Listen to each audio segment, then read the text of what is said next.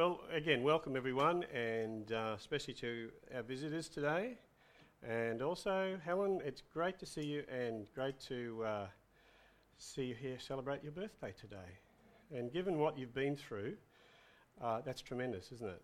And praise God that the, the infection has, has gone. We, pray, we just pray that that will continue to be. All right, we're continuing on today um, to look at something called belief blockers. Uh, these are uh, issues uh, addressed or, or they've come up through research into Australian contemporary culture. The uh, objections or issues that people have with um, really having confidence in the Christian message and the Christian faith. So, in other words, these are things that really stop people from even thinking about the core of the message. We think people are asking about Jesus, but oftentimes they're asking questions before you get to Jesus. Okay? So, some of these belief blockers, we've looked at them over the recent weeks, um, and we're going to have another look at one today. And it's this one Is the Christian claim to exclusive truth unreasonable, judgmental, and intolerant? That's the question.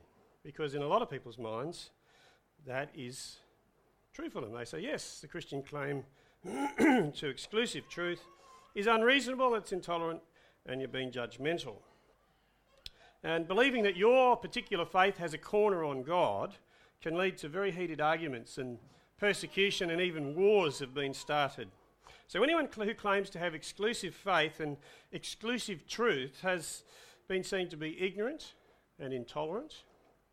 And to undermine is the sort of social cohesion of society, this idea that we've all got to get on, and therefore anything that might divide us is bad. And so this idea that uh, anyone claims exclusive faith, exclusive truth, um, is seen to undermine that.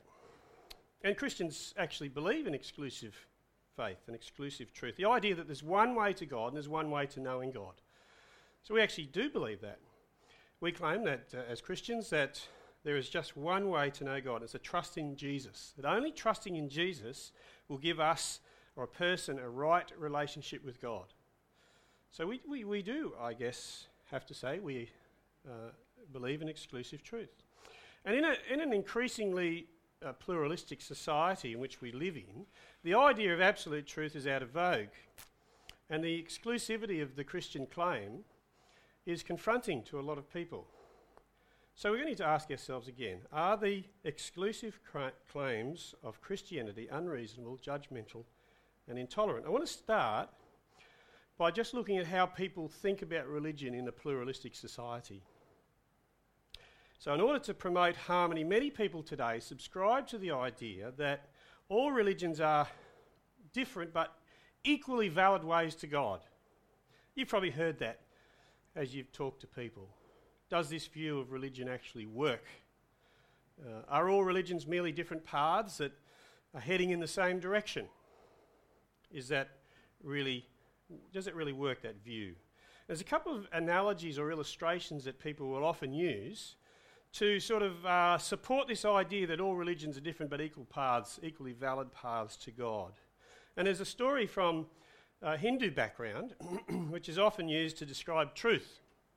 Uh, there's an elephant, and there's a number of blind scribes who are describing the elephant by feeling the elephant. So one blind scribe feels the ear of the elephant and says, Ah, oh, it's a papyrus leaf. Another one is feeling the trunk of the elephant and says, No, no, no, it's a snake and it's squeezing me. Another one says, No, no, it's not that. It's, you know, they're feeling the, the, the, the, tail and saying, No, no, it's a rope. And uh, so uh, the person who's telling the story then sort of says, Don't you see? One person thought it was a papyrus leaf, another person thought it was a snake, another person thought it was a piece of rope, but really, you're all describing an elephant. And then they go on to say, don't you see that all these different philosophies and different religions, different faiths, worldviews, if you just take a step back, you'll realize that they're all speaking about the same reality, the same truth. You know, you've probably heard that sort of argument. And the other one is called the mountain path analogy. And uh, uh, I couldn't find on Google one that I really. I wanted to find a mountain with all these paths going down, so I couldn't find it. So I went back to the old this is, this is the snowfields at Perisher. And uh, actually, it doesn't, you know, it doesn't quite work if you think about it from a skiing point of view, because the idea as a skier or a snowboarder is to um, is to start at the top and go the many paths down to the bottom. You know, how many different ways can we get down, ideally in one piece? I don't think Matt's here this morning, is he, Matt uh, Bodman? But I was going to have a go at it. No. Uh, I've got stories of my own about face planting and getting down the bottom of that. But the idea of this analogy is that um, God resides at the top of a steep mountain, okay? And uh, at the base of the mountain, are individuals, and they're trying to get to God by taking different paths. Some paths are winding, others take a more direct route. But eventually, all converge at the top of the mountain where God is. And the mistake that travellers make, so the analogy goes, is to become too overly attached to one path. And uh, they start believing that their path is the best way or the only way to the top of the mountain to, uh, to God.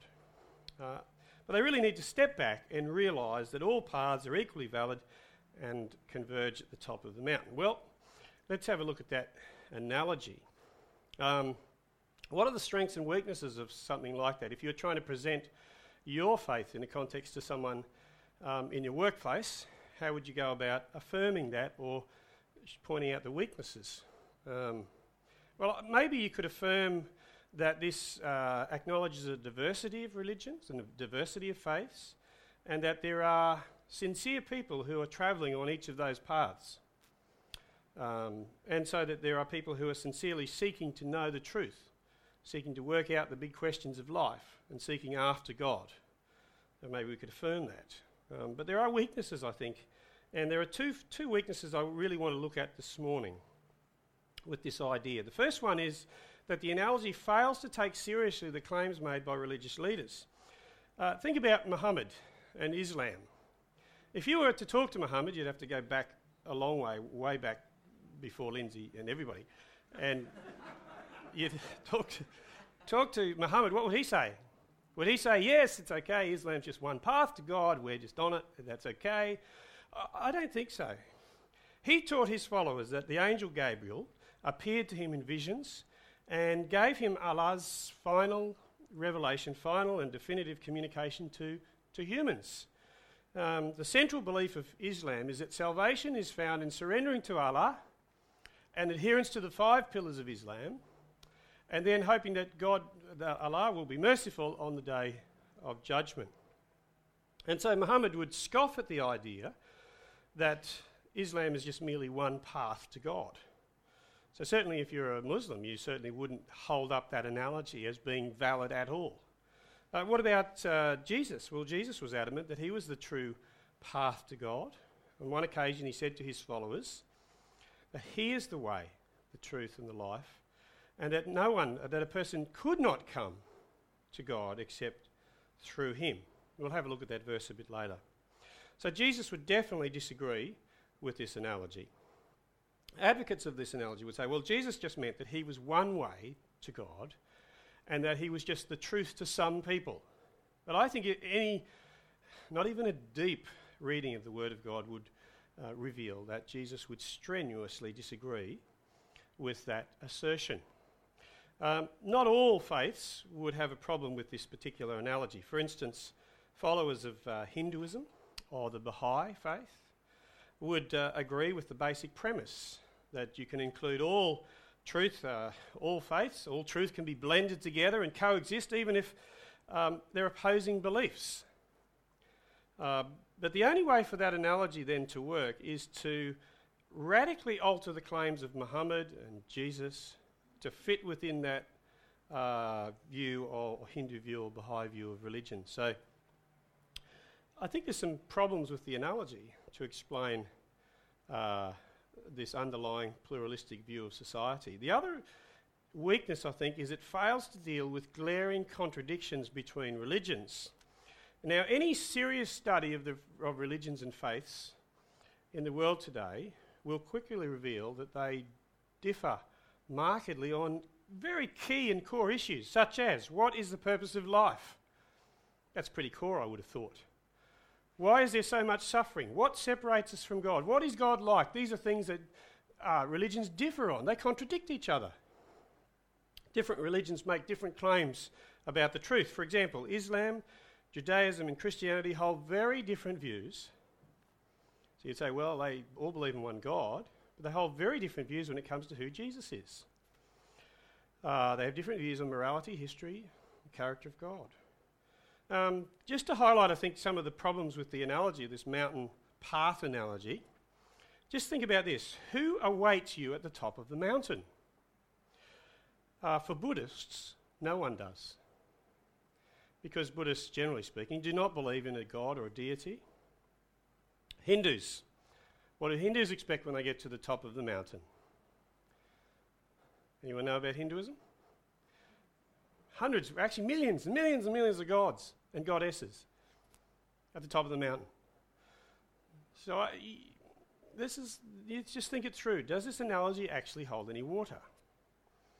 What about uh, for Muslims? Well, only one God awaits at the top. And the idea, the claim that there's more than one God, let alone millions of gods, um, violates the, the greatest conviction of, of a Muslim because they believe that Allah is one. So for Jews, what do they expect? They expect God, Yahweh, the God of Abraham and Moses and the children of Israel. That's who they expect at the top of the mountain. What about Christians? Well, Christians uh, believe in one God, but the, the unity of that one, within the unity of that one God, there are three persons coexisting and co eternal God the Father, God the Son, God the Holy Spirit. So, if these different views of God cannot be reconciled, then does the mountain path analogy really work? I think there are many different faiths and many different religions. We should take those differences seriously and then ask which one is true. They can't all be right. They, they say different things, they lead in different directions. If something is, tru- is truly true, then it means that something else is false. Os Guinness, an author and social critic, he said this People don't believe in truth. Everything is relatively true. But of course, you can't fly an aeroplane at 30,000 feet on that sort of postmodern nonsense. Just ask Dan's here today, you could ask about that. Truth matters, he said. Think that's true, isn't it? So, I just want to now think about exclusive claims. Is it just Christians who make exclusive claims? And the answer is no. No, that's not true. That's what people might put to us. That you Christians are just have an exclusive, you, you know, you think you've got an exclusive claim on this truth. But let's just think about that and uh, how we would answer that. Because every believer in every faith asserts that what he or she believes is true. Take an atheist. Now, an atheist, atheists are a minority in the world. You wouldn't know that if you look at ABC television, but they are. A noisy minority, mind you, but nevertheless a minority in the world. And what do they? They believe that they're right and everyone else is wrong. Is that true? And they're very passionate about it, often more passionate than we Christians are about our faith. See, everybody makes exclusive claims, not just Christians. The argument that Christianity is wrong because wrong to make exclusive claims is, in fact, itself an exclusive claim. Michelle Tepper, a lecturer in Christian apologetics, says every single major world religion, even atheism, which is a lack of religion, is exclusive. If you're an atheist, then you're excluding those that have faith.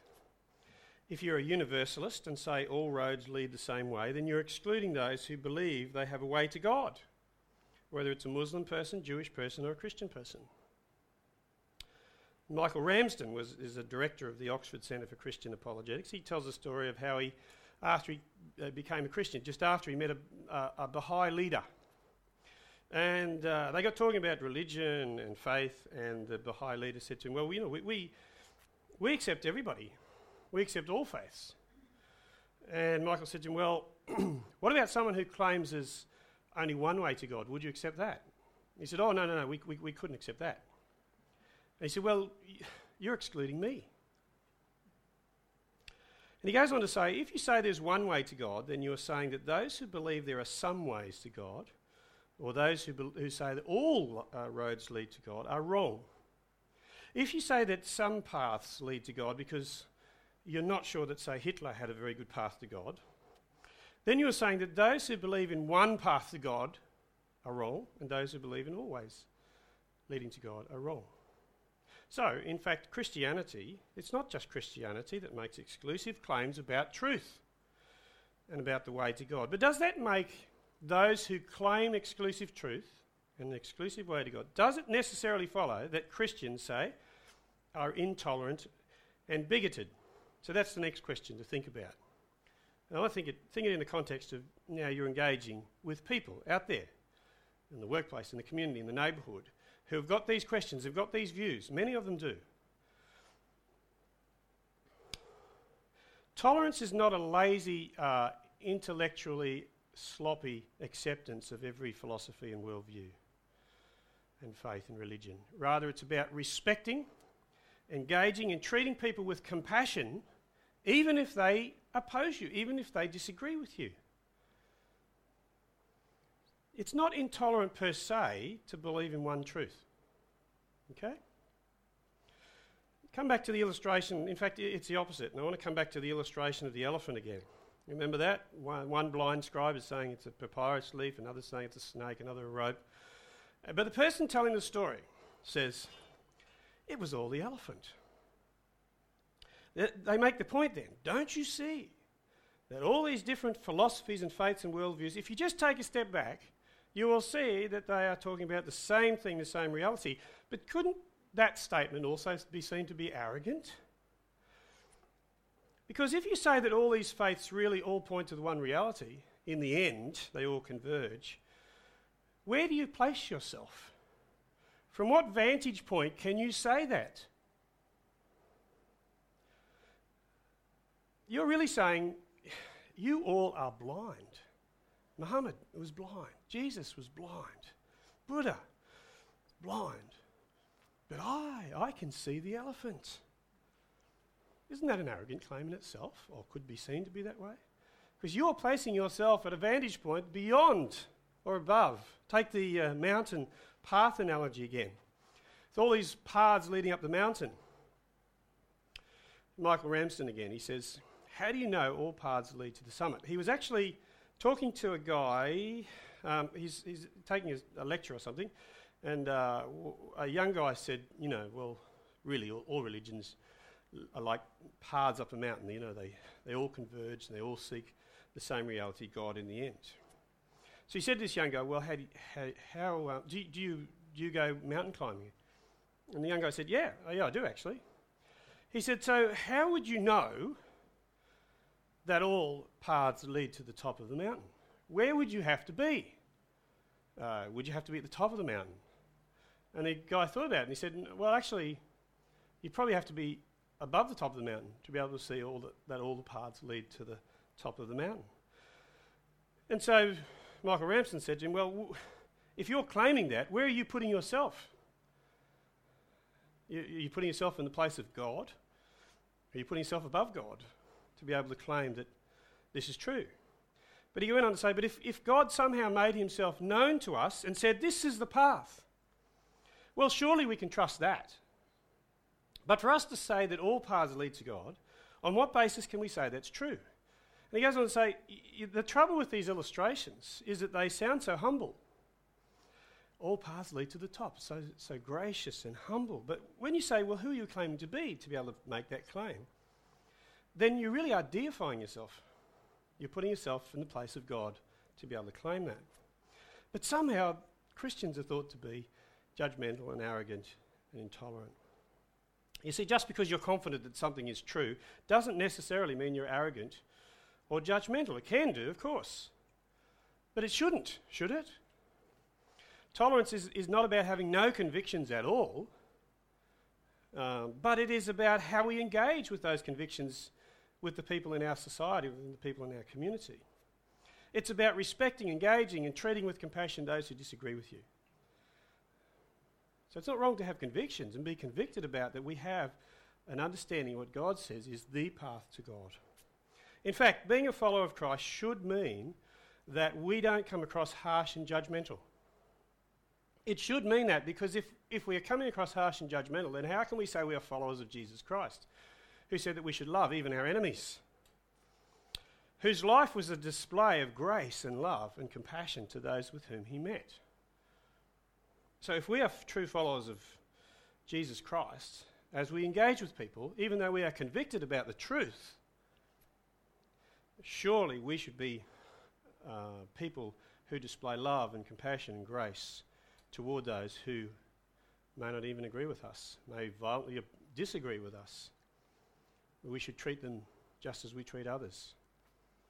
Uh, one of the things I love about the CAP philosophy, Christians Against Poverty, is that w- we're not to make any judgments. We walk into a home, and if people say, I know you're Christians, but I don't want to hear that stuff, does that matter? You, will you still help me? And we say yes. Our help is not dependent upon whether you want to listen to what I have to say. Because part of the Christian message is not just proclamation, but it's deed. It's life, it's living. It's, it, my life should be on display, the things that I do. It was Francis Assisi of Assisi said, um, by all means, you know, preach the gospel. If necessary, use words. And I think there's a great, there's a truth to that. We can go the other way and say, oh, just my life, you know. You know, my neighbours see me go to church, it's sort of enough. No, it's not, because the gospel is about proclamation as well. And we need to get out of our comfort zones and somehow engage in this marketplace of religions and ideas and philosophies. I'm going to suggest there's a different mm, um, analogy that we could use that I think better um, helps us to understand and to be able to engage with people. And this is the analogy of a maze. So, here, instead of viewing religions as paths leading up a mountain, um, the maze views religions as different paths heading in different directions. So, when you enter the maze, okay, you're faced with a choice. Which path should you take? You're a serious seeker of God. Which path should you take? The goal is to reach the center of the maze, but which path will take you there? Some routes will quickly lead to a dead end. Other routes will go take you deep into the maze before they hit a, a dead end. Uh, some paths run parallel to each other for a, for a while until one hits the wall. The challenge is to find the one path that leads you to the final destination, to knowing God. Um, I think this analogy is better for a few reasons. One, it, it, it places a value on exploration discovery. So it says, you know, it takes seriously the person who is serious about seeking after God. As serious seekers of God, we, we should look thoughtfully at what faiths, other faiths, particular faiths say about God, about the world, about humanity, about how we can stand before God, a holy God. And then we should compare and contrast them and make up our minds which one is the truth. So I think the maze helps us to understand that. It also acknowledges the contradictory views of religions. So various, uh, you know, religions uh, take you on completely different directions when it comes to their understanding of what the truth is. They differ. They have wildly uh, conflicting and contradictory views about religion. Um, and so some of the choices as you come into the maze will take you in completely opposite directions. So I think it gives justice to that pluralistic society and views that we have in society. It doesn't all say that they all lead the same way because that defies logic. They're contradictory. They're contrasting views. Uh, the other thing I think this, this analogy does is it affirms certain things in other religions. Now, there's something sometimes we feel uncomfortable with that. Can we really affirm any truth outside of the Christian faith? We wrestle with that. You see, at times, the, the, the paths will run in parallel. Uh, for instance, the Muslim, Jewish, and Christian routes uh, run parallel to each other in their belief that there's one God. But then they begin to diverge when you start to analyze just the character of God, because they have completely differing views. God. Uh, Hinduism and Buddhism run parallel for a certain way in relation to their belief in the laws of karma and, and uh, reincarnation. I think as Christians we shouldn't make the arrogant claim that other religions and philosophies don't have any truth in them.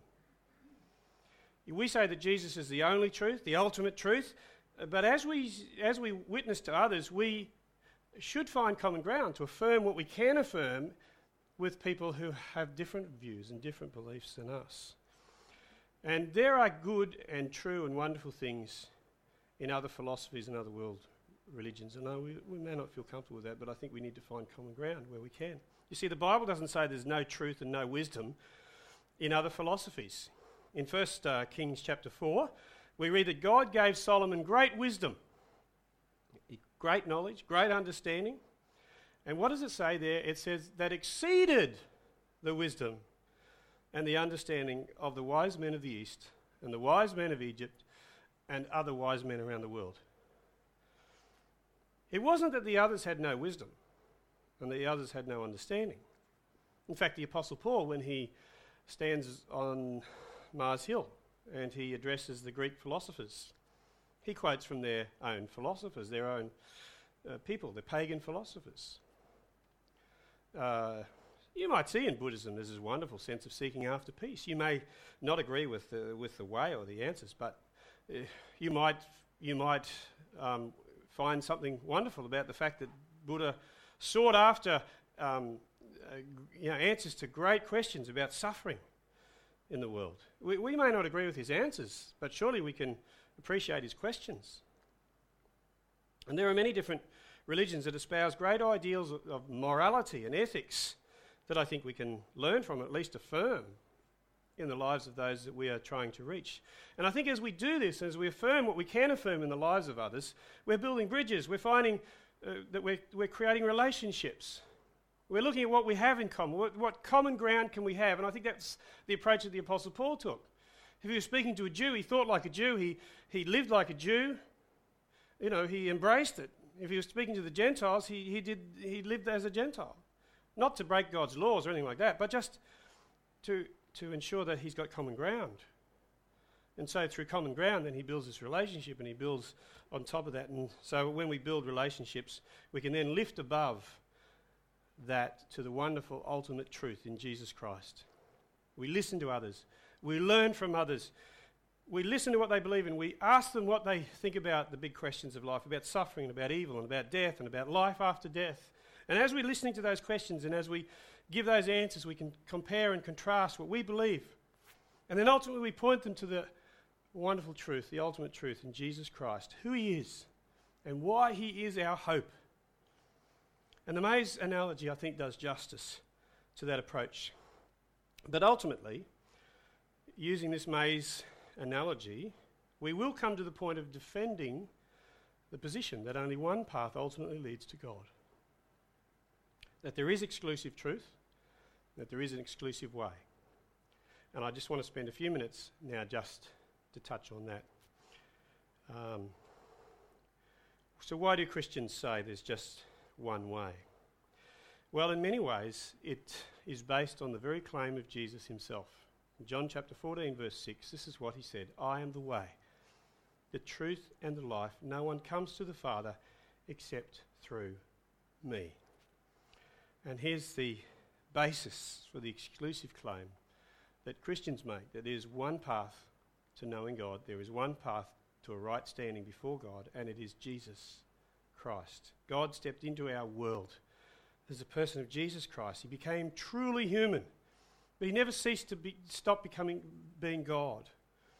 He, he not only came to be our guide, but he came to be the, the, the guide to show us the way, but he came to be the way. He is the way his exclusive way to a relationship with the living God. So, what is unique about the Christian faith? What would you say is unique about the Christian faith?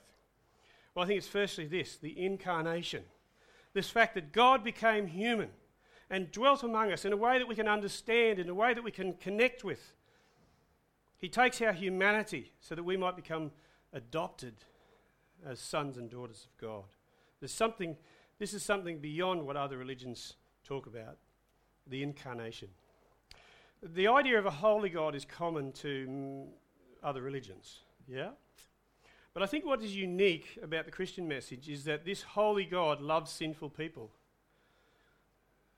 I don't think you quite get that sense in some of the other religions. But we say, no, God is a loving God. Though He's holy, yet He loves us. He loves sinful people. And though I'm a sinner, God will still love me. He still wants me. He still wants to connect with me. He has patience with me because Jesus himself is the perfect path to God, that Jesus himself is the sacrifice for our sins, that he was buried and he rose again from the dead, and Now he's our priest before God. He's the one who mediates between sinful humanity and a holy God and offers us this peace and forgiveness.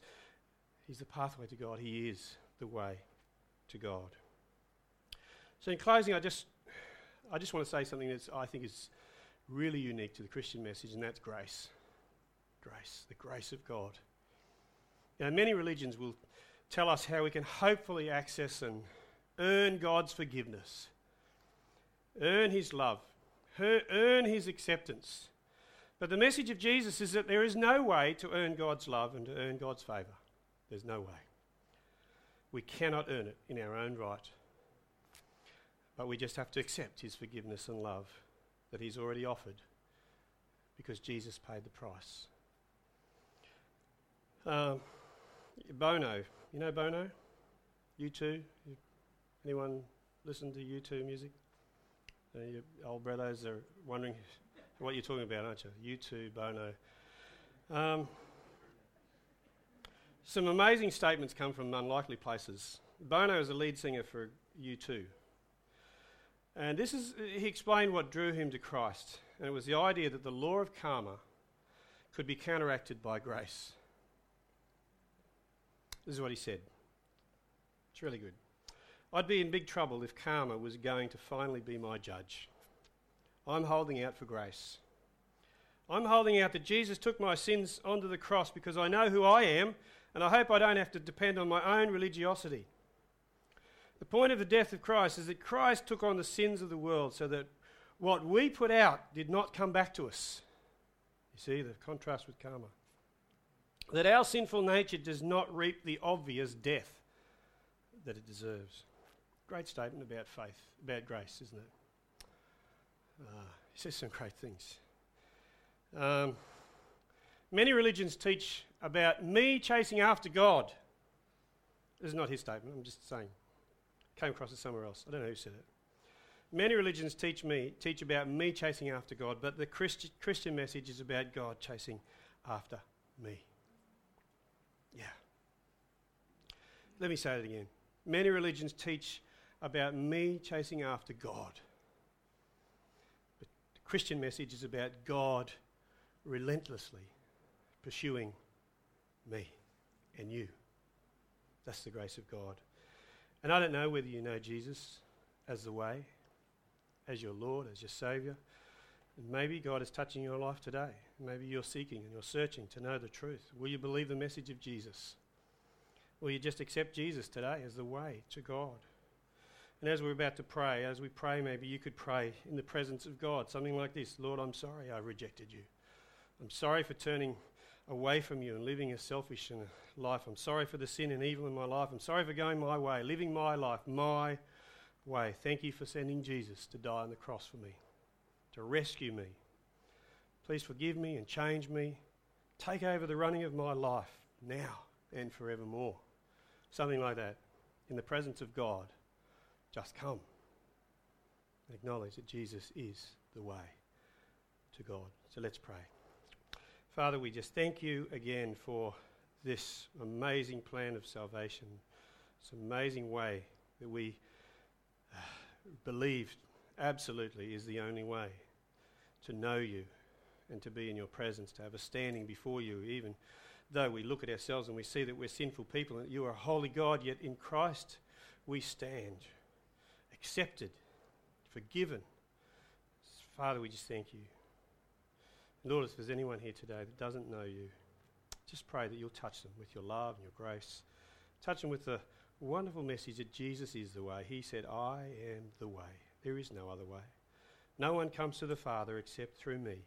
May we all just bask in that truth today and enjoy it and lift up our hearts in worship and thankfulness as we think about it, as we reflect about it uh, today. Help us, Father, to go into this world in which we live and engage in this world that thinks there's many ways. Help us to, by your grace and by the love of Christ, be that witness to the one and living truth that Jesus is the only way to a relationship with you, the living God. Thank you, Father. Bless us as your people. Equip us, encourage us, empower us by the Holy Spirit who dwells within us to live for you, to be the people you want us to be. We ask it in Jesus' name. Amen.